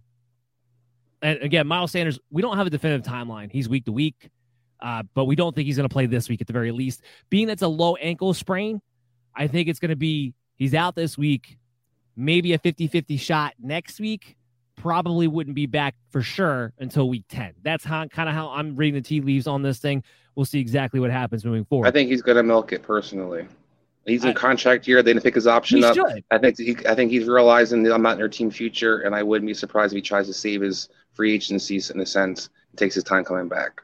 He should, but we'll see what happens. Uh, Detroit, you love D'Andre Swift. He's RB 11. The Eagles are not the run stopping defense they used to be, and Swift is just so good in the passing game, hasn't really mattered. So he comes in at RB 11 for me. Jamaal Williams, I keep wanting to knock this guy out of my top 36, and somehow he keeps wiggling his way in there. He's at RB 34. It's the most boring RB 34 ever. You're hoping he scores a touchdown. He's going to get you 12 carries. He's going to get you 50 to 60 yards. He's not going to be involved in the passing game. So that's what you're looking at. So his upside, of course, is a touchdown. Otherwise, he's a flex play that you're trying to get five to six points out of, I guess. But he continues to find ways to get into my top 36. He is my RB 34. TJ Hockenson gets his best matchup he's had maybe all season, but definitely in a while. He comes in a tight end four for me. The usage hasn't gone away on Hockenson. The volume's been there the entire time. It hasn't quite hit. He's not quite 100%. That much is very clear. When you look at his tape from week one and week two and see how quick and explosive he looked in those games compared to the last month now, you can see he's definitely getting hindered by this knee injury, but will continue to be out there, will continue to be a top five tight end. Anything you disagree with there? No, not really. I mean, if anybody's watched this Eagle defense, basically, if you're this, plays in Detroit's hands perfectly. Detroit can't tack the tack you down the field. All they can do is dink and dunk down the field. Well, guess what? We saw Derek Carr complete 91% of his passes against this Eagles defense because all they give up is dink and dunks. So I think this actually plays well for this Detroit offense. They have a fast-paced offense, so they kind of get a lot of plays going on. I think all these guys can be involved. I wouldn't even be surprised when the receivers actually gets involved in this game because, like I said, basically Eagles give you the intermediate to short throws, and that's going to be the chance that you're going to do. That's something Jared Goff can actually do well, and his offense is kind of predicated and built on. Um, I think Hockenson has a great matchup that you talked about. We saw the tight end for the Raiders have a good game last week. You know, this this defense in general just isn't having any teeth. Fletcher Cox looked dejected out there. I mean, he, he basically calling out his coaches saying like, "Hey, I'm not just a guy who just stands here and gets blown off the ball because you know let me penetrate sometimes." I think there's a lot of trouble in paradise in Philadelphia, and I think this could be where Detroit actually might be able to be in this game and pull it out. Um, I we're talking about the betting line in a second, but this is a game where I think the offense definitely can move the ball versus Eagles defense. Well, you mentioned the wide receiver, and I, I just want to make a quick mention. Kalif Raymond does come in at wide receiver 46 for me this week. So he's still at wide receiver four, but a wide receiver four that I think has some boomer bust potential in this game. That I think you can plug and play if you're looking around for a spot start because he's dominated usage. And before him, it was Quintez Cephus.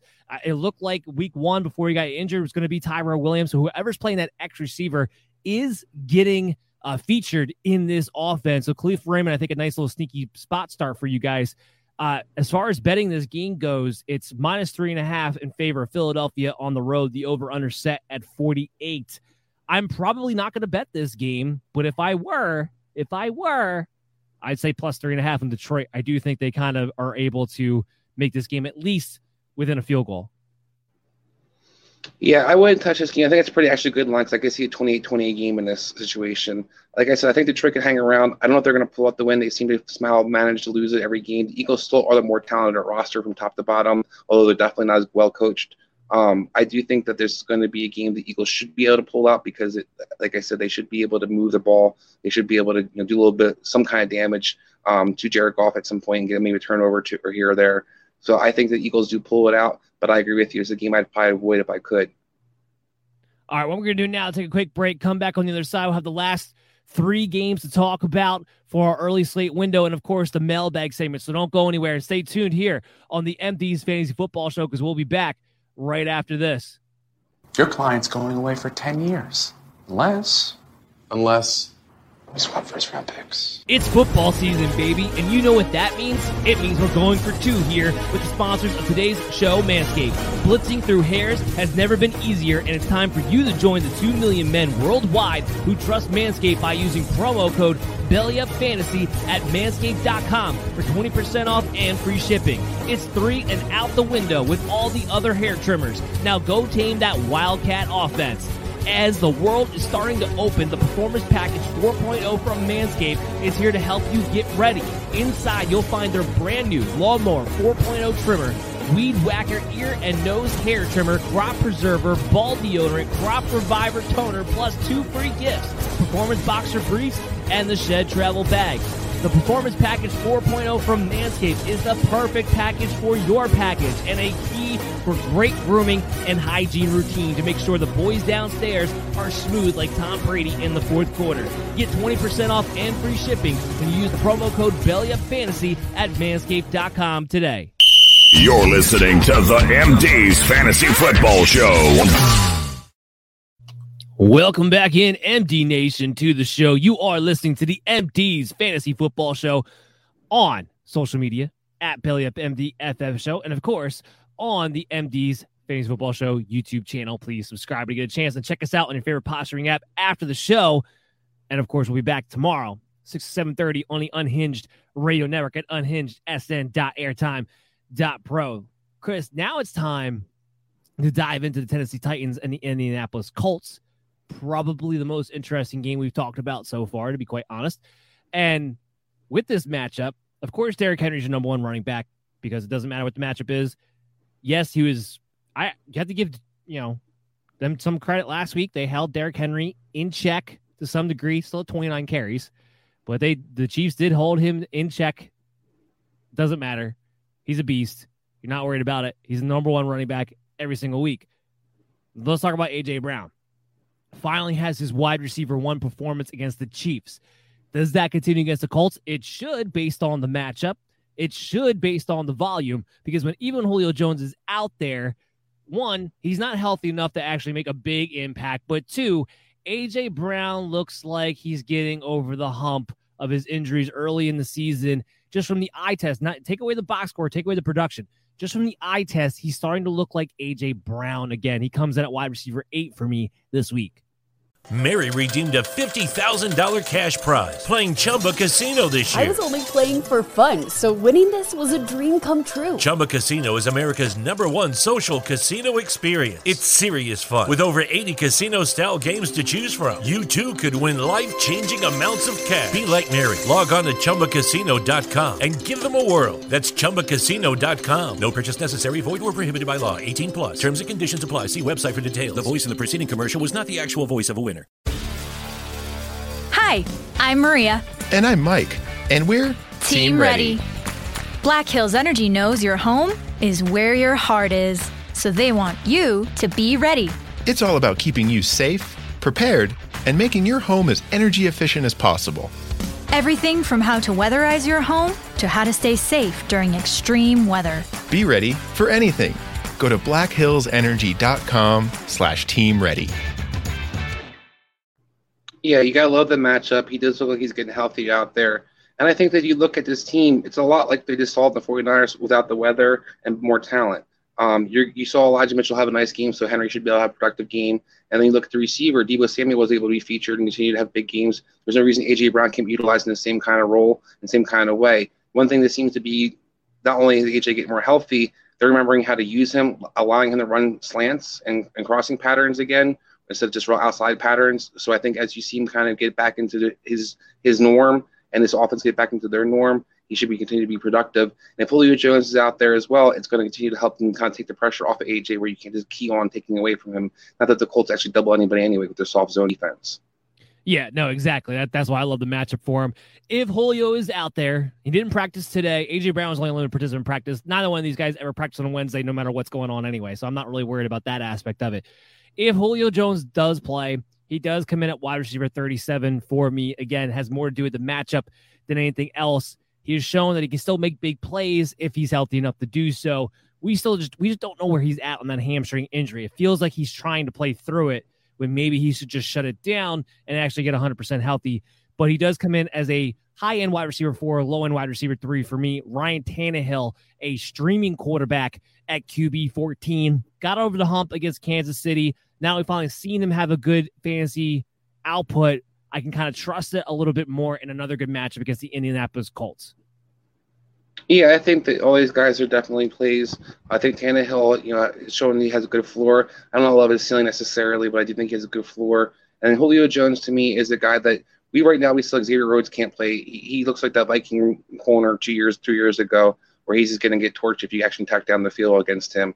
So if Julio is active, I think he's a good play. But if he's not, I think that AJ Brown and Henry and Tannehill are the guys you can just lean on. And and Colts, I mean, the Colts have a lot of good plays for me this week. Uh, obviously, have Jonathan Taylor. He's you know RB five for me this week. They've been getting back to finally being able to run the ball more and lean on Jonathan Taylor, which in turn not only gets him going, gets him in rhythm, and you see what he's able to do with his ability when you leave Nyheim Hines and Marlon Mack out of the equation for a little bit, which has been nice. But it also opens up play action for Carson Wentz, who has also been playing a lot better. Now, some of this gets credited to the offensive line, which suddenly went from looking horrible and was playing dis- very disappointing to the last couple of weeks now, all of a sudden blowing people off the ball like we expected them to do. So part of it's that as well. But with Carson Wentz having play action, you have T.Y. Hilton, though he didn't practice today, the overall expectations that he's going to come back and play in this game. You like the matchup there. He comes in at wide receiver 44 for me because I do think he has the potential for a couple play action bombs. But Michael Pittman is still the guy I have ranked ahead as the top wide receiver. He comes in at wide receiver 19. I still think he'll be more of the volume guy and Hilton be the big play guy. But those two combined, making Carson Wentz a QB 12 for me as a low end QB one and a start for me this week. Yeah, I think the key is definitely Hilton. If Hilton's going to be active this week, I think it opens up things for everybody. Carson Wentz likes to have that deep threat, and I think Hilton definitely have a good game. I agree with you. Pittman's going to probably be the volume guy and definitely the red zone guy, but I think Hilton's an obvious guy that they kind of like. You remember how Carson Wentz with was sean Jackson? He let throw the ball down to him. He let throw the deep ball. And when those first two games, the first game back with him and Campbell before Campbell got hurt, Carson Wentz looked like he got unleashed in a sense where he actually fired the ball down the field. And one thing I like about Carson Wentz also especially last week's after watching last week's game against the 49ers, the sloppy match, sloppy matchup, he ran the ball and he wasn't scared to run the ball. And that's something I haven't seen for a couple years now in Carson Wentz. So that gives him another extra little volume of floor there, especially people paying attention to Jonathan Taylor and some of the things that you have to kind of keep in mind against this Colts team, top of the offensive line getting more in continuity and kind of getting healthier and healthier as the season progressed.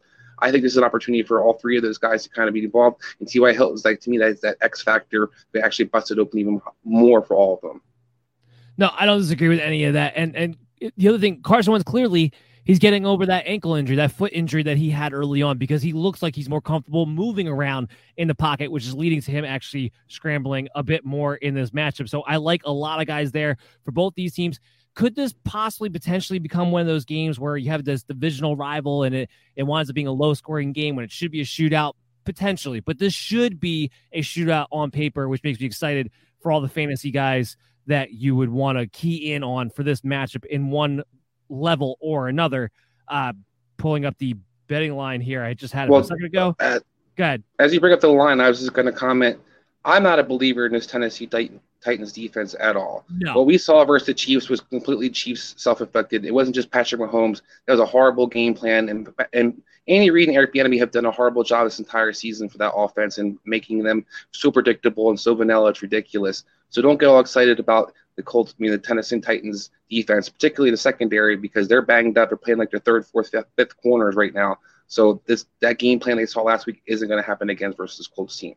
Yeah, Mi- Mike Vrabel didn't crack the code. He didn't find some secret sauce to suddenly make the Titans defense actually good. To your point, that was completely Chiefs inflicted, not the Tennessee Titans doing at all in that game. The only thing that was different about that game was that Bud Dupree was back, so they had somewhat of a semblance of a pass rush, but that's not enough to kind of crack the code as it would on Tennessee. You still love this matchup here for a shootout game. In fact, the over/under set at 51 in this matchup and I the it's pretty much a pick 'em game. It's it's minus one for the Colts at home. So they're saying this game go either way. I tend to agree with that as far as who wins this game, but I'm going to go with the over. I'm going to double down on this being a shootout matchup and then go over 51 points. Yeah, I'm not going to necessarily go on the over, um, but I do. You said the Colts are the favorite. Minus they're minus one, so yeah. Yeah. So I like the Colts to win at home. I think it's going to be an upset victory for them. I think the Colts are starting to right the ship, and this is a chance for them to climb back into the division race. So I think the Colts are going to pull it out. I'd bet on the Colts this game. Okay, I like it. I like it. Showing some gump there. Uh, let's go with the Cincinnati Bengals and the New York Jets. I know it's going to be a back and forth matchup, right? Er, Not. So Ja'Marr Chase goes bananas last week. I don't know if you heard, but he had 200 yards and a touchdown and eight receptions, and he's been an absolute monster. He comes in at wide receiver three for me this week. Tee Higgins comes in at wide receiver 28. Even CJ Uzomah comes in at tight end 15, which technically makes him my streaming territory. I don't want to play him because make this let's make this clear real quick on CJ Uzomah. It was still three targets. Okay. Yes, he had the two touchdowns. Yes, it it was still three targets. The usage is not there for him to actually be somebody you really want to pick up and play, uh, even against the New York Jets. But yes, does he have the potential for a touchdown? Sure. So does you know other another twenty tight ends. I'm not super excited about CJ Uzomah, but does come in at tight end 15 for me, putting it technically in that streaming territory. Like I said, Burrow's the QB nine. Now I say all that in order because of this. Some people might be worried that the Cincinnati Bengals against New York Jets, they might just be able to sit there and run the football and not worry about throwing it. But here's the thing they've been trending in the other direction. As Burrow has gotten healthier, as his offensive line has surprised a lot of people, especially when it comes to pass protection, they've gotten more comfortable letting Burrow play and throw the ball no matter what the situation is. Even when they're up multiple scores so far the last few weeks, they've been throwing the football. I don't see why that changes against the New York Jets. And the other aspect is this because Ja'Marr Chase keeps getting these big plays after big plays, it opens him up to get more plays off, be more up tempo offense, and doesn't necessarily need the volume that you typically would want to maintain that kind of value. So nothing changes here against New York Jets. I'm not worried about this, you know, Joe Mixon just dominating and the passing game not getting involved. You're playing all these guys with the utmost of confidence. Yeah, I, I definitely agree with you. Um, I look at the first of all, you talked about the Lions defense getting overrated against the pass. Jets is another team that people like to point at numbers like, oh, look how they good they're against the pass. Yeah, because you don't throw the ball against the Jets. But having said that, to your point, I don't know if the Cincinnati is going to go out there and throw for 400 yards. I don't think that's necessarily going to happen.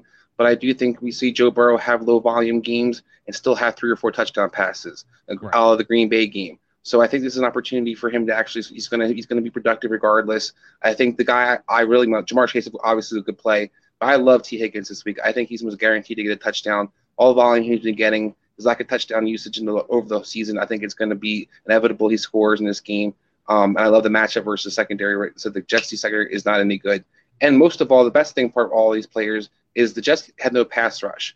It's probably the only Achilles heel versus the Cincinnati offense. And you can't generate against pass rush against Joe Burrow, he's going to pick you apart all day, every day. So I like I like all three of those guys a lot in this offense. In tight end position, as you talked about, you know, Uzomah had a good. I think it was week three. He was had a good game, and we never heard from him again until this most recent game. So th- that's kind of a guy who's going to have you know his game every four or five games. If anybody's going to have a shining game, it would be Tyler Boyd because he's been kind of forgotten about in this offense.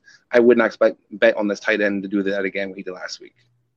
No, I, I tend to agree. Joe Mixon, of course, my RB4. For all you people out there who are worried about Samaje Perine, This is where actually watching the game, following how people are getting utilized, comes in handy. Uh, Samaje Perine got, I think it was 70% of his work in the fourth quarter when they're up multiple scores and running the game out. And he happened to break a big one against the Baltimore Ravens. This was not a platoon situation against the Ravens on Sunday. Okay, so everyone just relax a little bit on the whole Joe Mixon, uh oh, is Samaje Perine. The only thing, and I talked about this in the recap, the only thing that a healthy Perine bothers me when it comes with Joe Mixon is that unfortunately he's become the new Giovani Bernard for whatever reason and is taking away from Mixon in the passing game. That part is true. He is negatively getting effective in that aspect of it. Still not to a huge degree, still gets involved, but this is not a committee now between Joe Mixon and Samaje Perine. So everybody cool your jets. Expect them to have a big game this week against the New York Jets at RB4. On the Jets side, so I did they know that when they traded for Joe Flacco, they weren't going to have him this week? Because I felt like everybody in the Jets organization thought they were going to have Joe Flacco this week. He can't practice until Friday, so he ain't going to be able to play. It is going to be uh, Mike White, which is awful. uh, Michael Carter is an RB 30 for me. Uh, Corey Davis, wide receiver 36, although I do think I'm going to probably wind up changing that and taking him down a few spots. Crowder's in the 50s. He's a wide receiver five.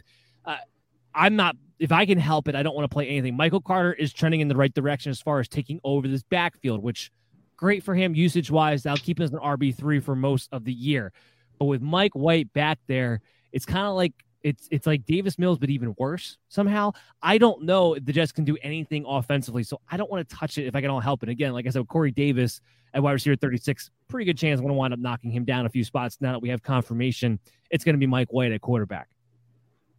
Well, I tend to agree with you. Having said that, though, I think it's going to be the Jets are like the masters of garbage time points, especially. This and I don't necessarily think this offense is going to be a whole lot different. If anything, Michael Carter seems to have a safer floor, especially in PPR leagues, because he can actually get the ball checked down to him quite often.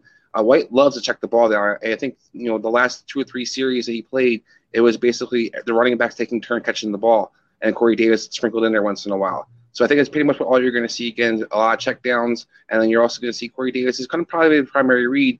For me, it doesn't really matter if Zach Wilson's out there or not right now because this offense is putrid. So it doesn't really matter who the quarterback was going to be. You're probably going to get about 200 yards passing at max, and you're going to hope that somebody gets involved a little bit. More than likely, it's probably going to be Corey Davis and Michael Carter. So the two guys, if I'm going to play anybody in the Jets offense, that's who I play.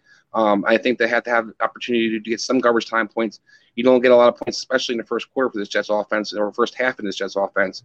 So you're basically banking on garbage time. Cincinnati should be able to blow them out pretty well. Well, we're going to get to the, the line in a second, which shocked me today. Um, but I also I think that this is a team that you know obviously is going to struggle to score, but there's going to be opportunities even with Mike White at quarterback to have some guys be fairly productive. Yeah, uh, the line's minus 10 and a half. The over-runner's at 42. I'm going to give you my same game parlay. I'm going to take minus 10 and a half, of course, on the Bengals. I can't believe they're only 10 and a half point, point favorites in this game. And I do think this goes over because I don't see any reason why the Bengals don't put up plus 30 points themselves in this matchup. So all you need the Jets to do is really score a touchdown, and this thing goes over 42. So give me a same game parlay for Cincinnati Bengals against the New York Jets. Yeah, this isn't your same old Bengals team. They have a lot more talent than they typically have. This is your same old Jets team, unfortunately. And the coaching staff's been horrendous this entire season. I think they definitely can bet on that. That Cincinnati should win this game by double digits. I would go with over on a ten and a half as well. Here we go. So now we got the Rams and the Houston Texans. We might have Tyrod Taylor back. That's the only good news I can offer you for Brandin Cooks. And I guess the other good news I can offer you is that Jalen Ramsey most likely won't shadow him. And they do tend to move Cooks all the way around. So you'll have some opportunities without Ramsey. Cooks does come in at wide receiver 26 for me. So a high end wide receiver three. But here's the thing the, the Rams defense is playing better. They're looking more at least more closer to the version of themselves from last year. So there is a chance you're running the risk that they run into a buzz saw as they have in a couple of games. And that's why Brandin Cooks has kind of struggled in his own right, even though the volume's been there because the offense in general has been so bad. But that's where your hope of Tyrod Taylor starting this game comes into play. He was out there practicing today. From what I'm told, unless he has a setback, they do think he's going to wind up playing in this game. So, Chris, do you think you can play Brandin Cooks against the Rams? I absolutely do. I mean, I look at this. You talked the Rams kind of rounding the form. I haven't really seen that. I thought Detroit moved the ball pretty well against them last week. I was actually shocked how. They how didn't really move the ball until second half when they were playing prevent defense, and, and it didn't. that game was close the entire game. So I mean, I don't know. I don't know. It wasn't, moving it the wasn't ball at close all. going into the third quarter. It wasn't what? It wasn't close going into the third quarter. that game was pretty close in the first half, especially. Um, I think Detroit was able to move the ball pretty efficiently, and I think that you had guys definitely, you know, Raymond guy was involved, the running backs were involved. I think that you're going to have Tyrod Taylor be able to move this offense way better than Davis Mills can. I think Brandin Cooks will kind of return back to form in some senses. I think basically what was happening was Mills was so bad and he was getting so gun shy when any kind of pressure came that Cooks wasn't even going to get in targets you were kind of expecting him to get before either. So I think that all the different things that factor with Tyrod Taylor coming back, I'm not in love with this Rams defense with Raheem Morris as the defensive coordinator. And I think that you're going to have Brandin Cooks have more of an upside this game and need to be featured a lot. I mean, basically, is the passing game. We know that. Yeah, 100%. Like I said, he's still a wide receiver three. The volume keeps him fantasy relevant, even in a tough matchup. And if Tyrod plays, maybe he has a chance for a little bit of a higher ceiling. On the Ram side of the ball, I mean, you're you're playing everybody. Matthew Stafford, QB six, Darrell Henderson, RB thirteen for me on the week. Uh, Cooper Kupp, of course, my wide receiver one, and Robert Woods, even my wide receiver thirty. I did want to mention Van Jefferson. I like where his usage is trending. I'm not going to play him this week necessarily because I don't think they'll need him, but is somebody in matchups where it could go back and forth. May start to see Van Jefferson start to sneak into that wide receiver four flex play territory if his usage continues the trend where it's going. And I'll mention Tyler Higbee, my tight end 11. I think the only thing to note here is the whole Robert Woods Cooper Kupp thing. Robert Woods is the number two guy. There's no longer a 1A, 1B situation because unless they make a point to feature him like they did the one game where he went off that Thursday night, eh, Cooper Kupp just takes it all. And it doesn't matter what the matchup is. Even against Houston, we saw against Detroit, they're going to throw the ball where they have to or not. They're going to throw the ball, and therefore Cooper Kupp's always going to be the benefactor to that. Anything you have to say about that? Uh, Matthew Stafford loves some Cooper Kupp. Somebody thought that might happen. Um, but no, the one thing I will say that I, Tyler Higbee to me is the one of the best plays you could play of all those different matchups. I mean, all those guys are great, plays, but Tyler Higbee is going to be a great play. He's kind of underachieved the last few weeks. This is a fantastic matchup, and I'm going to beat it down to the you know beat you guys over the head with this. Whatever tight end plays versus the Texans is almost guaranteed to get a touchdown. Yeah, I, I totally agree with that. And look, the usage, Higbee's one of those guys where the usage has been there the entire time, which is why I have not come off of him as a low end tight end one, even though the fantasy production hasn't always necessarily been there. A prime player of process over results because the results will come if this continues to go this way. This line is minus 14 and a half in favor of the Rams. The over under set at 47 and a half. If Tyrod plays, I actually might say no contest. If he doesn't, give me the Rams at minus 14 and a half. Yeah, I mean, I think the Rams should be favored by that much. I don't really love the line on this game for either way. I think Tyrod gives them a chance, a fighting chance to kind of you know make it a closer game than that. But on the Rams side, I, other than the Giants game, I haven't really seen them blow out teams the way that they can. So they I'm kind of interested. Sorry, what'd you say? No, I said no, they haven't. I agree with you. Um, so I, I am kind of a little bit curious to see if this game's gonna let them hang around because they're kind of low. You know, Texans can be a tougher team where they can know they can kind of put them away when they need to. So I wouldn't really bet on this game because I don't think there's anything really advantage, advantageous that jumps out to me. I agree. Guess what time it is? Mail time. The mail's here. The mail is here. Remember, if you ever want to get on the mailbag segment, all you got to do, hit us up on social media at Billy Up MDFF Show. Hit us on our DMs. We'll answer all your questions, and I'll pick out a few of our favorite ones to give you guys a shout out on the show. This week, Bell hit me up, and we don't talk enough about defenses or and or kickers on this show, so I thought this was a good question to bring up today. He's asking me about streaming a defense, Chicago's D, Seattle's D, or Tennessee's defense. First of all, these are all crappy choices to choose from, especially with Khalil Mack being out for Chicago. Uh, but I do have the Seattle's defense ranked the highest of the group this week because even though they're not a good defense, you can still count on the Jaguars to give you some turnovers. So that's why I'm going with Seattle's defense. I have them ranked a couple spots ha- higher than Chicago's defense, and Tennessee's defense belongs in the 20s, and that's where I have them. Again, stop buying the hype on Tennessee's defense after that Kansas City Chief fiasco. Yeah, I definitely wouldn't play the Titans defense. I like to see if Robert Quinn's going to be back this week. If they don't have Khalil Mack and Robert Quinn versus Chicago, then I don't think you can play that defense. Um, they are a decent tackling team. They have done a decent job against running games, so I could see they kind of holding the you know 49ers offense down to a degree. But I think you have to kind of go with what you're saying. I think that you're looking at more upside, more opportunity for some turnovers. So yeah, I'm gonna go with I'm gonna go with your choice as well. Clyde asked, should I trade Zeke for Antonio Gibson and Michael Pittman? Clyde, no, no, no, no. Antonio Gibson is a breath away from having to miss time. That's so clear to me. He looks like he's running in concrete with this injury right now. He's just not nearly explosive as himself. And he's not going to get any better because he's not resting it. Also, Michael Pittman, with T.Y. Hilton coming back, Michael Pittman depends on volume. That some of that volume is going to get taken away if Hilton stays on the field on a consistent basis. Zeke has been a monster. I don't know why you'd want to even trade a guy who is a bona fide top four running back the rest of the way. And by the way, his bye week is out of the way. So now you don't have to worry about that either moving forward. No way do I make that deal, Clyde. Yeah, and by the way, Collins is coming back to the other tackle for Dallas. Their offensive line gets more reinforcements as well when their better run blockers returning this week as well. Bribe anybody else? Yeah, so I'm definitely I'm definitely going to stick with Zeke on that situation. Um, you talked about Gibson's injuries, and he's. I don't know people were talking about the matchups coming up for this team. He had a great matchup the last couple weeks as well, and hasn't done squat because of the injury. So yeah, I'm definitely not making that trade at all. Jerry asked a lot of trade questions this week. Jerry asked trade Kamara and Laviska Shenault for Deonte Harris, Joe Mixon, and Michael Pittman. Again, no. Why would you? Alvin Kamara is already on the trend of getting back to what he used to be, which is a prime time pass catcher, which is where a lot of his fantasy value always came from anyway. So his ceiling is getting even higher, and his ceiling was already a top three running back. Now I think the conversation is, it Kamara or Dalvin Cook, the number two running back, the rest of the way. Also, kind of like Zeke, has already had his bye week out of the way. The Laviska Shenault thing, I mean, look, Deonte Harris, he, he's fodder. He's fantasy fodder. He's literally meaningless, especially the second Michael Thomas comes back. So why this would be even an aspect of this trade, I don't understand.